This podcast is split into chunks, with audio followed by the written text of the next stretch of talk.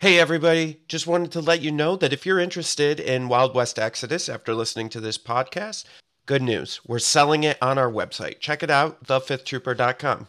Enjoy the episode. Welcome to the Fifth Trooper Podcast. Hello and welcome to the Fifth Trooper Podcast. My name is Jay Shalansky and my co-host is Evan Bulris. Hey, how's it going? On today's cast, we have Chris Pond joining us from War Cradle Studios. They are the studio that does Wild West Exodus. How's it going, Chris? Very good, thank you. It's lovely and warm over here today. Same here, yeah. So we're in uh, we're in northern New York, so upstate New York, and uh, the weather has just been phenomenal. So yeah, actually, it's been pretty good. We're we're finally past winter, right? Yeah, absolutely. Uh, so, Chris, what do you? Why don't we uh, first start? I guess uh, letting our audience know what uh, what you do over at uh, War Cradle. So, I'm the assistant studio manager over here, which essentially means I kind of run the studio on a day-to-day basis. But I also um, am heavily involved in the game development, um, getting involved in events, um, running demos. These kind of interviews, talking to people about the game, promoting it, and getting people playing it. Awesome. Well, that sounds like a fun job. Yeah, it does actually. um, so, okay. So why don't we, since we have you here and you are, you know, you're deeply entrenched, why don't we have you explain um, just a brief explanation of what Wild West Exodus is for us? Well, Wild West Exodus is a, uh, a steampunk alternative history skirmish war game. It's set in eighteen seventy something in and around the Old West. Um, and we have a, you know, we've got Lawman, we've got Wild, Wyatt Earp, uh, Doc Holliday, we've got outlaws such as Jesse James and Billy the Kid, we've got Gustave Eiffel. We've got um, we've got General Grant, um, maybe a slightly different General Grant, but you know, we've got all these characters. We've got Abraham Lincoln in there. Um, we we've got you know stuff that um, that really tweaks at the the, the historical um, kind of uh, Wild West uh, steampunk feel, but we've also got robots and aliens and werewolves and.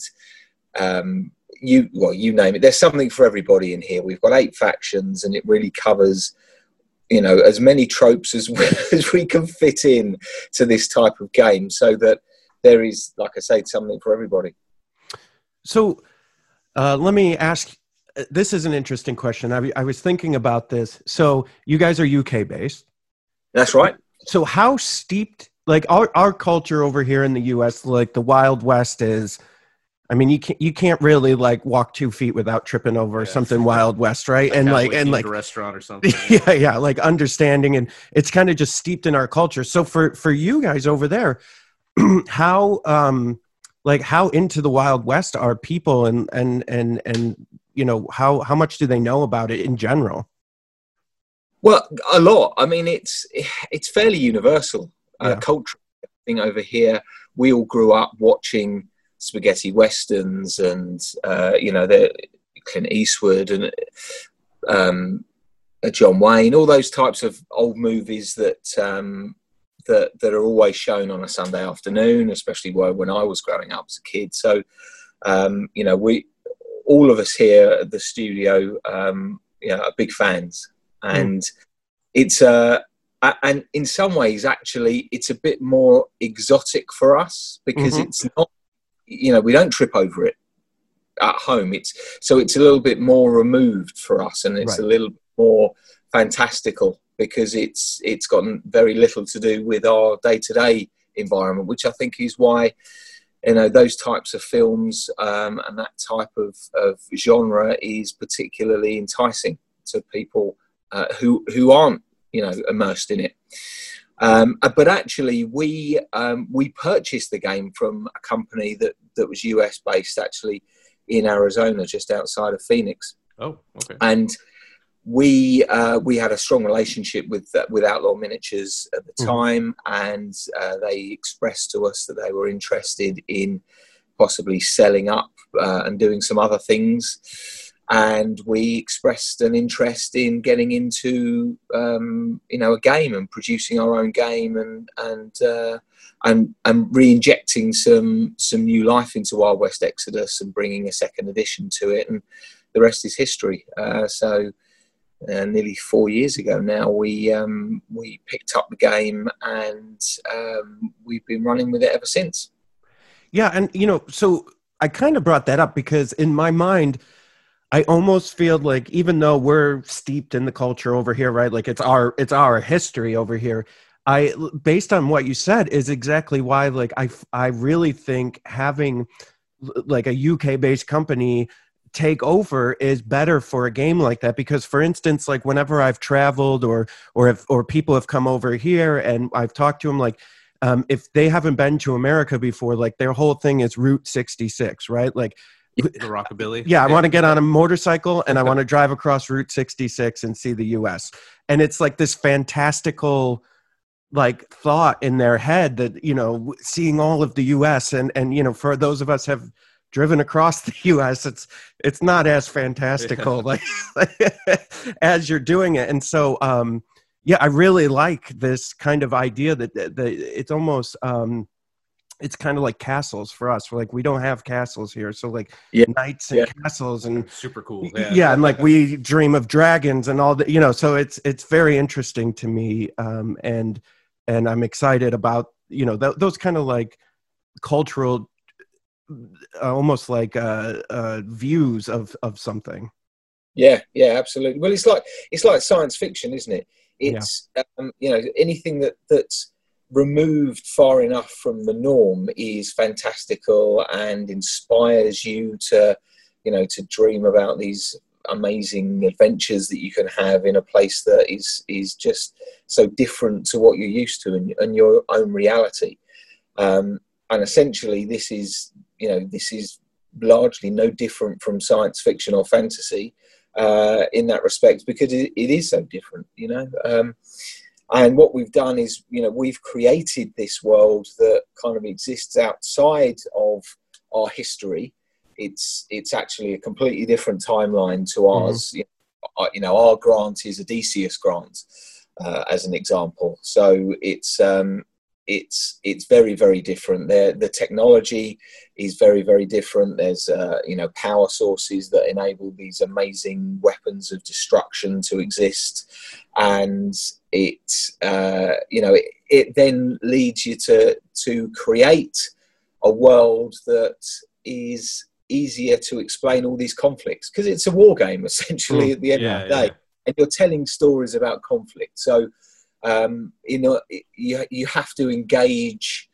You have to find a catalyst for that, and you know, in a in an environment like the Wild West, where you have this lawless, Um, kind of almost um, dystopian society that uh, exists, you know, way outside of anything that, you know, we would normally uh, encounter, means that you can do that really easily.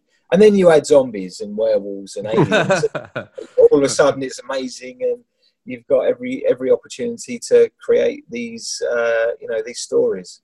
So let me ask this, um, in, in the history of the back, you know, story of Wild West Exodus, is there, was it all normal? And then there's like a, a, a divergent, uh, you know, uh, something that happened in the timeline that made it diverge, or was, is this a completely different kind of, let's call it dimension, right? Like a, a separate Earth. It is. I mean, there, there, one of the biggest changes, uh, like I was saying about with, the, you know, these power sources, and the one that's prevalent in Wild West Exodus is uh, R J, uh, R J one zero two seven or Juice, or, you know, whatever people call it. Mm-hmm. Uh, essentially, this uh, this liquid um, that um, provides energy, and it, it and it, it's a it's a catch-all MacGuffin.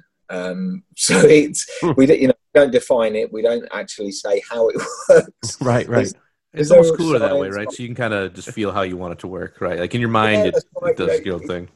It, somehow it's in bullets. It's, you know, it, it allows artificial intelligence of a certain limit to to exist. It allows uh, robotic dogs to run around with their own their own of their own volition, uh, and uh, and all manner of crazy stuff. So it's it, it is just a way to to kind of in, inject some uh, some level of uh, super science into the world.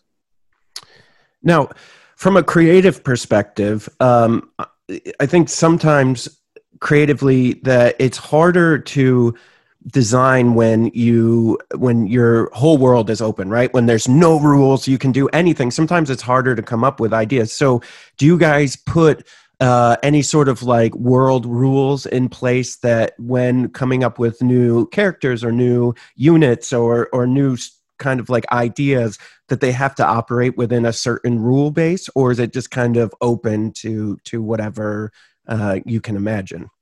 Well, uh, it's thematic. So every we've got eight factions, and within each faction, uh, each faction has a has a theme. So the Union are militaristic, the Lawmen are full of character, and they're almost as bad as the Outlaws.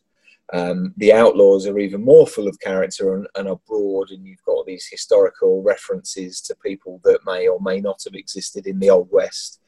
Um, you've got the Watchers, who are who are, are aliens.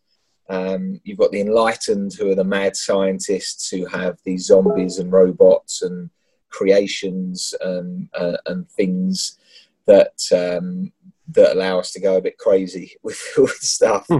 Uh, you've got the Warrior Nation, who are uh, the the Native American people, or representative of of them. Uh, again, they're not they're not truly rep- representational of any specific tribe. They're just a, right. uh, I suppose, a, um, a a carbon copy, if you like, of of um, that that type of culture. Um, but again, that allows us the more spiritual side of things, the more um, earthy kind of spirit. Mm-hmm. Um, werewolves and um, uh, other um, types of creatures that um, are the antithesis of, of the Enlightened, and they're all about super science, whereas the Warrior Nation are all about um, earth spirits and, and natural phenomenon. Um, and so, you know, we have, yes, the, the world is completely open and it is our own, but, you know, we've we've imposed our own rules. Right. And so, you know, we, we therefore have to play within those boundaries. They're quite flexible, and of course they're quite large. So we've got a lot of room to roam around within each of those boundaries, but um, it means that, you know, it, it gives us that framework to build on. So if we're thinking, right, we, we haven't had very much love for the Watchers lately, let's think about something, and you know, a new posse that we can bring out within the Watchers, and we'll start toying with some ideas, and we'll just bring up some general concepts. It tends to start with a trope of some description, and oh, then sure, we'll, yeah. there, you know, we've we've got some posses who are, you know, tongue-in-cheek um, nods and homages to other kind of geek culture things that um, are pretty cool as well. So there's a lot of that that goes on, um, and yeah. So you're right that, you know, if we di- if we did have absolutely no no holds barred, it would be quite difficult to come up with stuff. But because we've you know we've we've created this world that we're we're playing around in, uh, it means that we you know we do have a framework to hang stuff off of. So, a little behind the uh, curtain kind of question in development. When you were developing the game, um, or or I guess, it w- you know, when you continue to develop the game, something that we always wonder about um, as as players and as as podcasters is when I when I come up with an idea, when a company comes up with an idea for a table size. So how does that kind of process work um, on your end, as far as, you know, two by two up to six by four? So what is what's the process for that? Well, it's. When we're a business, so there is a, it's not just about creating a cool game. It's not like I'm creating a game for me and my friends to play. There is also, yeah. there's a, there are commercial decisions that need to be, um, that need to be thought about when we're looking at a game, because it has to be commercially viable in order for it to sell and sell well and sell well enough for us to, to earn money from it and continue as a business. So, as a result, one of the key things that we consider every time we make a new game, or if we're, you know, we're creating something within the studio, uh, is making it as accessible to as many people as possible. And our core demographic, we understand to be twenty-five to thirty-five year old men who have a job and probably have a family. Therefore, they don't necessarily have the time. They have the spare money, but not the time to spend all day or an entire weekend playing a game. So one of the key things we wanted to do with Wild West Exodus, and one of the things that we've done with the other games we're in uh, kind of production with right now, is uh, is making it as easy to pick up and play as possible. So actually with Wild West Exodus, we've given a lot of freedom to table size. Uh, if people want to play on a dining room table and it's three foot by three foot, then that's fine. You can play those types of games. And if you want to play a game that's over in an hour and a half of an evening because you're limited on time, uh, then the game absolutely works at that level and works really well at that level. If you want to have a full weekend game and have tons and tons of miniatures on a on a much larger table, then um, you can you can go ahead and do that as well. So, you know, we we do spare a thought to trying to make it as accessible to anybody who wants to get into it um, as we possibly can, and make it as flexible so that, um, you know, we, we can catch as many customers as possible. Mm. No, that's pretty cool. So I, every time I go to an event, I see uh, like Pax Unplugged or um, Origins, I see the setup for Wild West. And I keep going over and being really upset that nobody in my area plays it, because I really want to buy. I really want to buy it, right? I want to get into this game, um, but I've I've done that with like uh, Arena Rex was one of the games I bought into. Then nobody just in my area wanted to get into, so I have these two Arena Rex armies just kind of sitting on a shelf. Um, but I keep walking by, and let's say I was to just bite the bullet, and uh, you know I'm going to buy two armies. Um, to bring play, and I'm going to try to, you know, uh, beat the drum to get people into this game. Um, what, what, like, uh, let's say we're just doing like a normal, um, I don't say normal, normal's kind of a broad term. A, uh, let's say we're doing like an, uh, for your time frame, like, let's say like an hour and a half game. Um, yep. About how many miniatures in each side would, uh, what am I about expecting per army? Uh, you, well, we, sorry, it's created- a bold question. I don't mean to just, uh, no, no. Perfect. It's a perfect question, and it's something that, you know, we've thought a lot about. And actually, the the way we release our products are in posse boxes, and not only are those posse boxes thematic in nature and create and, and contain, um, you know, a usable force that you can play right out the box, but they, you know, that's the game that plays in an hour and a half. Okay, and that's the. So, you know, you go and spend, I think it's about forty dollars on a on a posse box, forty-four dollars it might be, um, and you've got yourself uh, you've got yourself a, an army. That's that's all you need to start the game. Oh wow, and that's actually super reasonable. Yeah, yeah, you know, some ten-sided dice, the rule book, which is free online, all the cards are free online. Um, so actually, you, you don't have to go and buy the Gubbins set, but in there you've got a You've got a physical rule book, you've got tokens, you've got the cards that you, you need to play the game. That is the one thing you have, which are the, the action and adventure decks. Um, and then you can, you know, you're you, that's it. You, you're playing the game. Oh, that's pretty awesome. I Like I said, I keep walking by. And uh, so do you guys do like a um, uh, like an uh, O P structure? Yes, we've got, uh, we there are two, there's, the format uh, comes in two flavors. The first one is the Gunslinger Slow Grow League, where you start off with a posse box, and then every week you add something to that posse until you've got a tournament-ready list.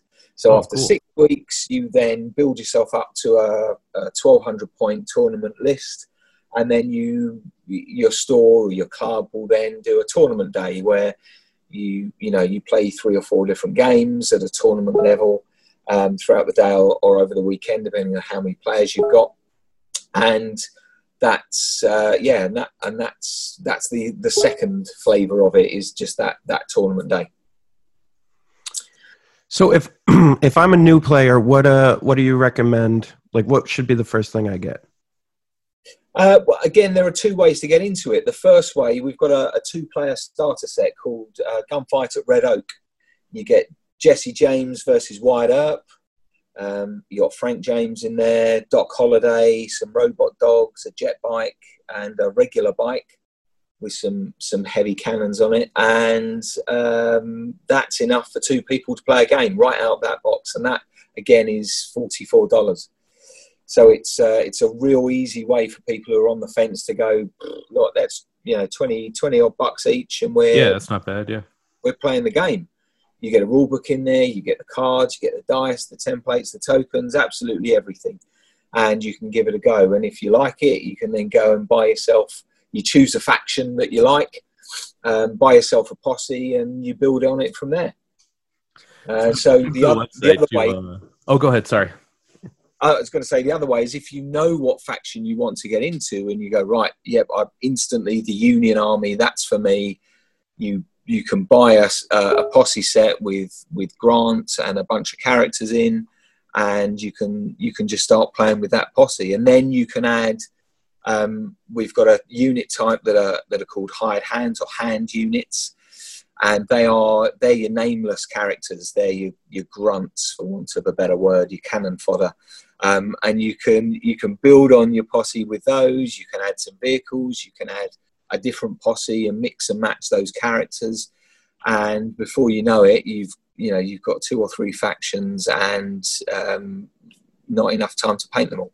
Oh, dude, for real, actually. You know, I, I jumped on the website to take a look at the uh, starter box, and I saw Roosevelt on a Raptor, and uh, I am intrigued. So uh, he's uh, he's our promo miniature for this year, and he's um, uh, we've got a game called Lost World Exodus, which is the sister game to Wild West Exodus, and is set in the Lost World in the middle of Antarctica. Um, where you've got, you know, tropical paradise with um, megafauna, megaflora, dinosaurs, all sorts of stuff going on. And, all, you know, all the factions from the dystopian age have converged on this this um, this haven of natural resources and alien technology and are fighting over the, picking over the bones of it all. So it's, um, yeah, that's, that's a, Same same system, effectively, as Wild West Exodus, but um, you've got all the um, factions from the dystopian age. Oh, that's cool. Yeah, actually, so, having that kind of bright... So one of my biggest complaints about wargaming in general is most tables are built to be kind of grimdark, and it'd be really... Like, that setting to have, like, a bright, like, use like flora and fauna and, like, bright... Like, the table actually looks... Yeah. Like, inviting, you know, for a change, so just, like, a destroyed city uh, would be yep. actually a lot of fun to play on. You're, you know, you can you can absolutely let your imagination go wild. You can have enormous mushrooms and huge trees and, uh, you know, rocky outcrops and bits of, you know, rough desert area. You know, you can you can have anything, whatever, yeah. whatever terrain you want. And, uh, um, yeah, it, it, it's going to be really fun creating that when we um, when we get that out. Yeah, I, I really like, too, that... Uh, as part of kind of the whole thing that you guys not just do the minis in the game, but you also have the terrain that people could buy if they wanted to, you know, uh, work within your world and, and just have something easy to set up versus setting up their own. Um, how how does that play into when you're de- when you're designing this stuff? Is it something that you kind of want to do in parallel with with the minis in the game, or is it something that it was like, well, we want to provide terrain that's within the world in case people don't want to go make their own or something like that? Yeah, again, it's about, it's about accessibility. And one of the problems with buildings in Wild West Exodus is the fact that, uh, you know, Wild West Exodus is a thirty-five millimeter game. So any, um, any Wild West scenery you buy is typically going to be twenty-five mil and probably a, a true twenty-five mil as well. So the doors are going to look, you know, come up to people's chests rather than than, than over their heads. So, um, so it, it you know, it, one of the things we we realised was it was quite difficult to buy terrain that looked really good for Wild West Exodus. Mm-hmm. There's also the fact that it, you know, it, you've got this steampunk feel to it, and none of that's represented in any of the, you know, the historical sets that are out there. So we we decided that we would bring out our range of um, Wild West Exodus terrain that was in the right the right scale, but had the look and feel of this kind of dystopian um, Wild West setting that um, that that brings the game to life, rather than just it being something that, oh, this will do for the table today, guys. Um, mm. Actually, you've you've got a whole town that you can set up. And you can do part of a town and play a game on the outskirts, and just use the buildings as the edge of, uh, of the the um, the playing table, uh, the gaming table, and, and you can have rocks and cacti and um, you know, gullies and gulches and all sorts of stuff um, sure. to kind of obscure your troops and um, and give your your characters cover on the table. Um, but again, you know, when we've done some filming before, you know, we've, um, we've explored, because in, in the West, um, there's all, it's not just desert, there are all different types of terrain, mm-hmm. um, and all different types of weather as well. So we've had, we've had snow-filled battles, um, you know, we've had, um, battles on rolling plains and grassland. Um, you know, we've got, uh, the, like I said, Red Oak, which is the, the kind of make-believe town we've created for the range of, of terrain that we've put out. But it means that, you know, we've made it very accessible and very affordable, um, without really losing the detail. So it's it's actually quite easy for somebody to get the whole town of Red Oak.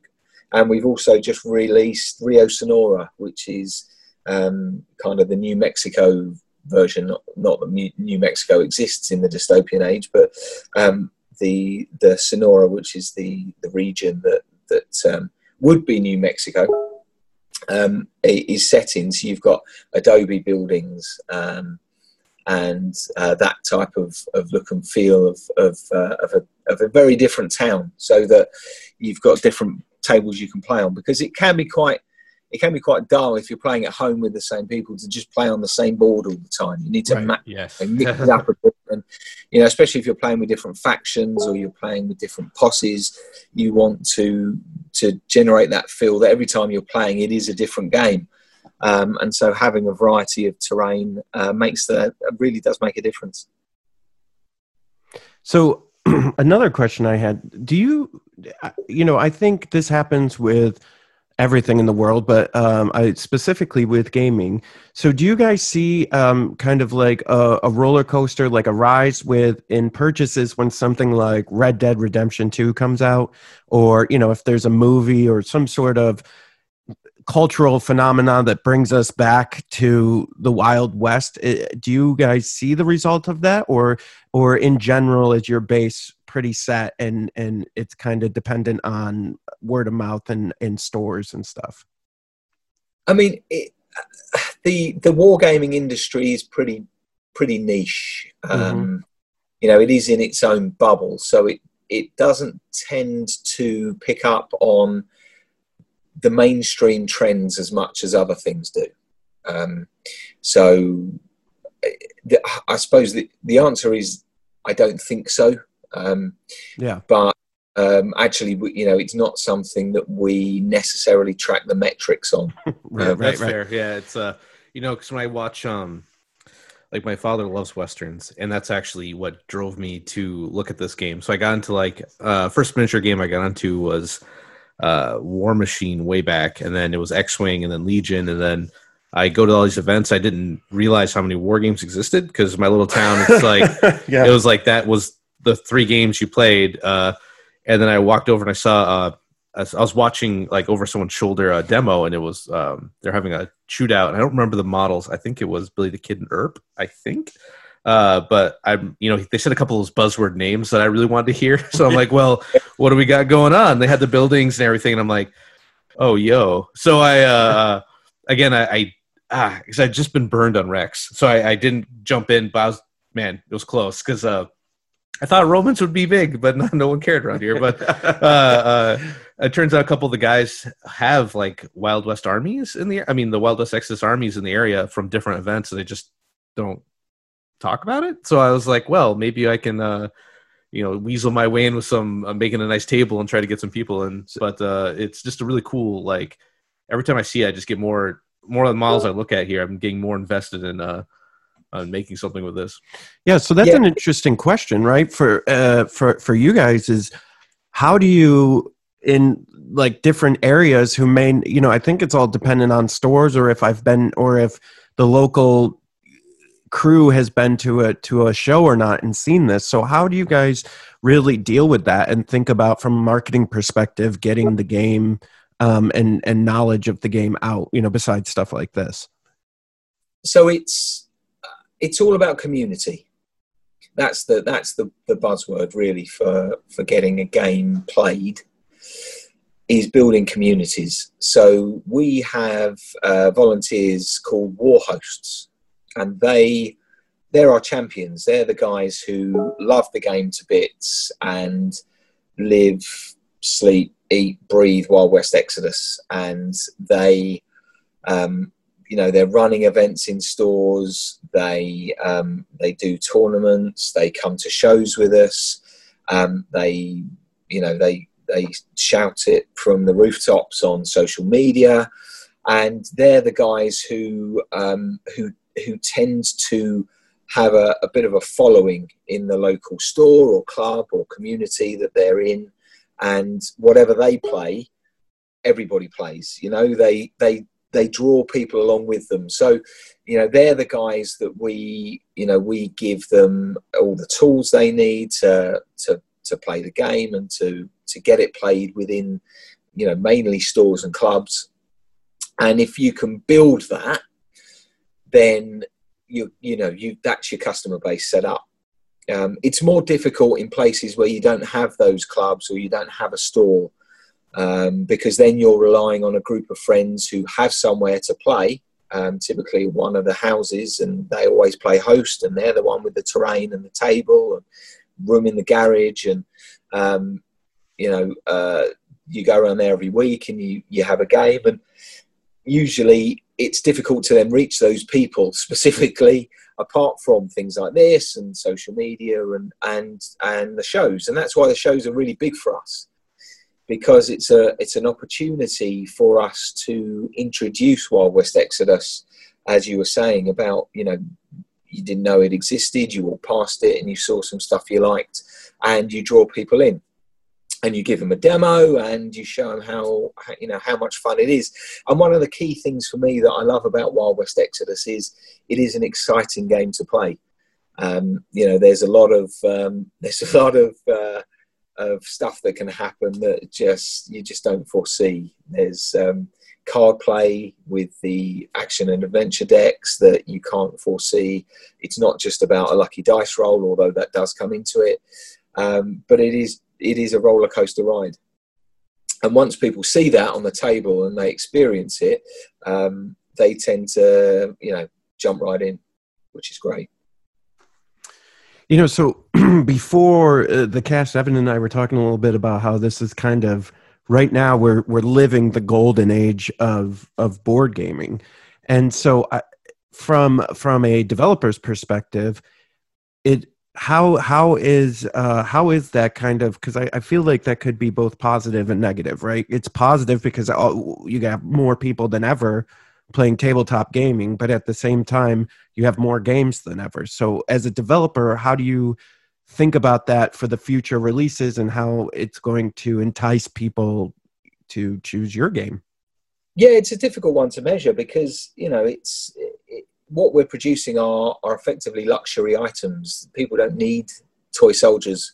Um, they, well, they, some they people. uh, But, you, you know, you don't need them. They're not a necessity to survive.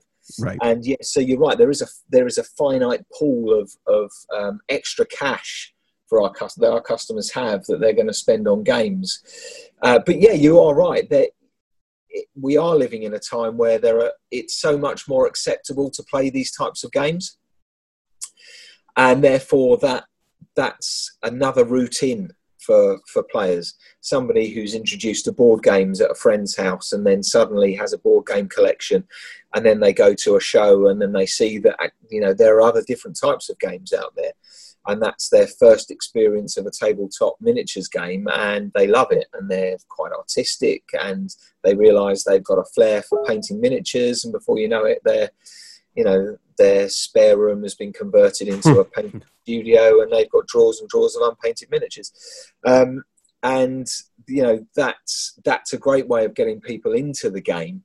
Um, but yeah, you know, there, there is a finite amount of money that people are going to spend on a game. And, and one of the things that, you know, we, you know, we, we've got a number of different games that we're bringing out. We've got a, a naval game called Dystopian Wars, which is set in the same universe, but is a game about um, enormous battleships fighting it out on the high seas with submarines and airships, and it's set in the same time as Wild West Exodus. You've got this weird super science and crazy technology going on that wouldn't mm. have occurred then, but you have this style that's anachronistic and really cool and gets people involved. So um, that's another way, bit of diversity. Um, we, we've actually got a board game um, in development um, as well, which is Bill and Ted's Riff in Time, which oh, is uh, uh, earmarked for coming out later this year. So it's great to be able to work on that type of thing as well. Um, I'd say it was, it was excellent, in fact. Um, I thought I thought that's what Evan was going to say, but he said fantastic, and I was slightly disappointed yeah, yeah. that we didn't get that in. It's all right. I just got excited, so I just the first thing that came to my mind. So uh, uh, along those lines, uh, we found uh, when we talk to people, um, and kind of combining the two thoughts there, is that uh, sometimes we'll get gamers that have never, ever, ever touched a game besides Monopoly. And then they'll start playing a game because of the theme alone. Like Star Wars is a big is a big pull for that, right? And I I feel like with a Wild West or or you know this this new game, the new naval game with airships and stuff, that sounds super cool. That theme kind of drives could drive a non-gamer into becoming a gamer just that on that alone. So how how does that affect um, you know, where you guys go with your next games? You know, you have Bill and Ted that I, I have a feeling that's going to pull some people in, you know, and, and I feel like Wild West Exodus has got to pull people in that have never played games before. And they're like, wait a minute, I can do a Wild West war game. Like, yeah. Yeah. Yeah. Yeah. I mean, uh, to be honest, it's um, something that's kind of happened organically with us. Um, okay. Um, So it's not something that we've really thought too much about. Um, so, like, you know, this, the Wild West Exodus thing kind of happened. And then there's a company over here called uh, Spartan Games who um, who made Dystopian Wars and another sci-fi battleship game called Firestorm Armada, space combat game called Firestorm Armada. Um, and they went into administration, and we picked up those I Ps as well. So, mm. um, so actually, we, you know, so far we've kind of been picking up things um, rather than going, right, let's have a look at the market and see, you know, where yeah. there's a gap. We've not actually got to that point where we have to do that yet. So it's not really a question I can answer. I that, that's fair. Yeah. Well, I mean, but, I guess it's it's good to be lucky, right? Yeah, you know, passion has a lot to do with it. Yeah, it's yeah, very yeah. difficult to make a game that you're not passionate about. Right. So uh, a lot of it comes from inside, and uh, therefore, I suppose if we were to be looking at doing a brand new game, we would probably have a big brainstorm session, and we'd come up, you know, we'd throw some ideas out there, and we would probably naturally tend towards something that we all got excited about rather than anything else. And when you're excited about something, you make you make really cool stuff. Um, yeah, you know, as a uh, you know, if you're running a game or if you're running a, a role-playing game, for example, and you're writing your own campaign, you know, you've got to be excited about what you're writing about, and you will take your characters along for the ra- the ride because your excitement will draw them into the story.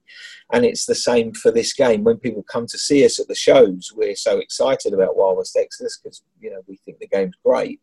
That that enthusiasm is infectious and it draws people along and go, this is great. Whereas if you see an advertisement in a in a wargaming magazine, you might go, well, yeah, that looks interesting. It's it cowboys, it's steampunk. Well, yeah, that's cool. But you might not think twice about it. So So uh, sometimes it's just about having that um, that passion, and that passion drives um, your inventiveness, and um, and that shows in the game. It absolutely does, I think. Yeah. I agree. I know, like every time I go to, uh, I can tell when, uh, when I go to a to go when I go to Pax Unplugged or any of these the Origins or anywhere, I always stop at. I, I like demos because I like to see what's out there, and I can tell, like I can feel if they really care about it, like if this is their thing, or they're just like going through the motion. I get if it's like last last demo of the day, the guys burned. Like, hey man, I worked retail forever. I get it, but like I can always feel it, right? So I can feel like um. Like when I was watching that demo for your game, actually, I was like, I was a third party and I was getting pulled in, right? I, yeah. I again, this was so long ago, I don't remember names or anything, but I remember the guy just being really excited about the game. I'm like, well, I'm excited now too, right? Like, uh, uh, so it's yeah. you know, it's it's always good to see that with a company that actually like really cares about the product. Yeah. But uh, all right, well, I, I mean, I think that kind of wraps it up for us. Chris, do you have anything else you want to share or? Tell us about? No, I mean, you know, that's that's really what I would say. If somebody was interested in in getting into Wild West Exodus, mm-hmm. uh, you know, check out your local store, um, have a yeah. chat with with the guys down there, see if anyone's playing it. Um, if there's a war host around, they'll they'll be happy to run demos for people. Um, if if you've got no one else in your area, have a look at being a war host. You know, if you want to get a couple of uh, factions and you know. Start getting people to play it, then there are things that we can do to help and support that. You can have a war host t-shirt and, you know, um, you can uh, you come to some events with us, that type of thing. So um, at the moment, obviously, with this this crazy situation we find ourselves in, yeah. we've missed out on a number of uh, a number of shows this year, which um, which is a real shame because, you know, they're real big things for us. Um, And I love coming to the States and I love visiting um, uh, Chicago for Adepticon and Indianapolis for Gen Con and um, Philadelphia for Pax Unplugged and all these all these um, these great places and meeting everybody. And there are some really amazing people in this industry. So um, it's it's a real shame not to be able to go out there and, and, and do that and introduce people to the games. But uh, but yeah, you know, Find find people that are playing it. They're out there. Um, yeah. uh, the, we've got the Dark Council, which is uh, a Facebook group, and that's um, that's actually really um, really busy with people posting their painted miniatures, talking about the game, asking questions, finding loopholes in the rules that I have to scratch my head around uh, for several hours and have yeah. arguments, and then about. Create your erratas. yeah. Yeah. Absolutely, it's like, damn, why did I not think of that? Um, so, uh, but it's difficult, it, it, and that's a really interesting thing about game design and development for me is people will interpret things in all manner of different ways, and you can never. It's impossible to write um, watertight set of rules because yeah. interpretation is a big part of what makes us human. You know, we we don't. It's not like a mathematical formula. When you're using words to describe how a rule works, those words are entirely up for uh, interpretation. So yeah. people, two different people can read the same paragraph and come up with completely different interpretations mm. of that rule. And there is absolutely no way to stop that. You, it just, it's impossible. You know, Games Workshop, for example, have been making rules for thirty years, thirty odd years now. So, uh, in fact, nearly forty years. So, um, and they can't do it. Right, yeah. So, you know, what, what chance is there for the rest of us? Um, you know, and even in board games where you have a very, um, a very uh, defined area to play in. You know, you have a, a framework of rules that. You know, don't have the type of interpretation that you get in a war game where you have three hundred different units that have different interactions. Uh, you still get interpretations on rules that people aren't absolutely sure on, and you have to go back to the rule book and check it. But yeah. we try and make our games as intuitive as possible um, with as, as few rules in the rule book as we can manage and try and make the fun about how you how you play the game um, rather than, you know, about how many rules there are. So, oh, sure. you know, and that's one of the key things is trying to make it easy for people to pick up, um, but deep enough for people to, to keep their attention. That's yeah. the eternal struggle. Yeah, for sure. Well, uh, thank you so much for joining us. We really appreciate it. Yeah, this definitely. was great. My pleasure. You know, anytime. You know, if you, you know, if we, if you wanted to, you know, do a, a bit more of a focus on some of the factions and do some yeah. more in-depth conversation, yeah. I'm more than happy to do some more. Awesome. Yeah, thank you so much. No worries, guys. Have a great weekend. You too. You too. Thanks. Cheers. Bye. Join us next week for another edition of the Fifth Trooper Podcast. This has been a Fifth Trooper production.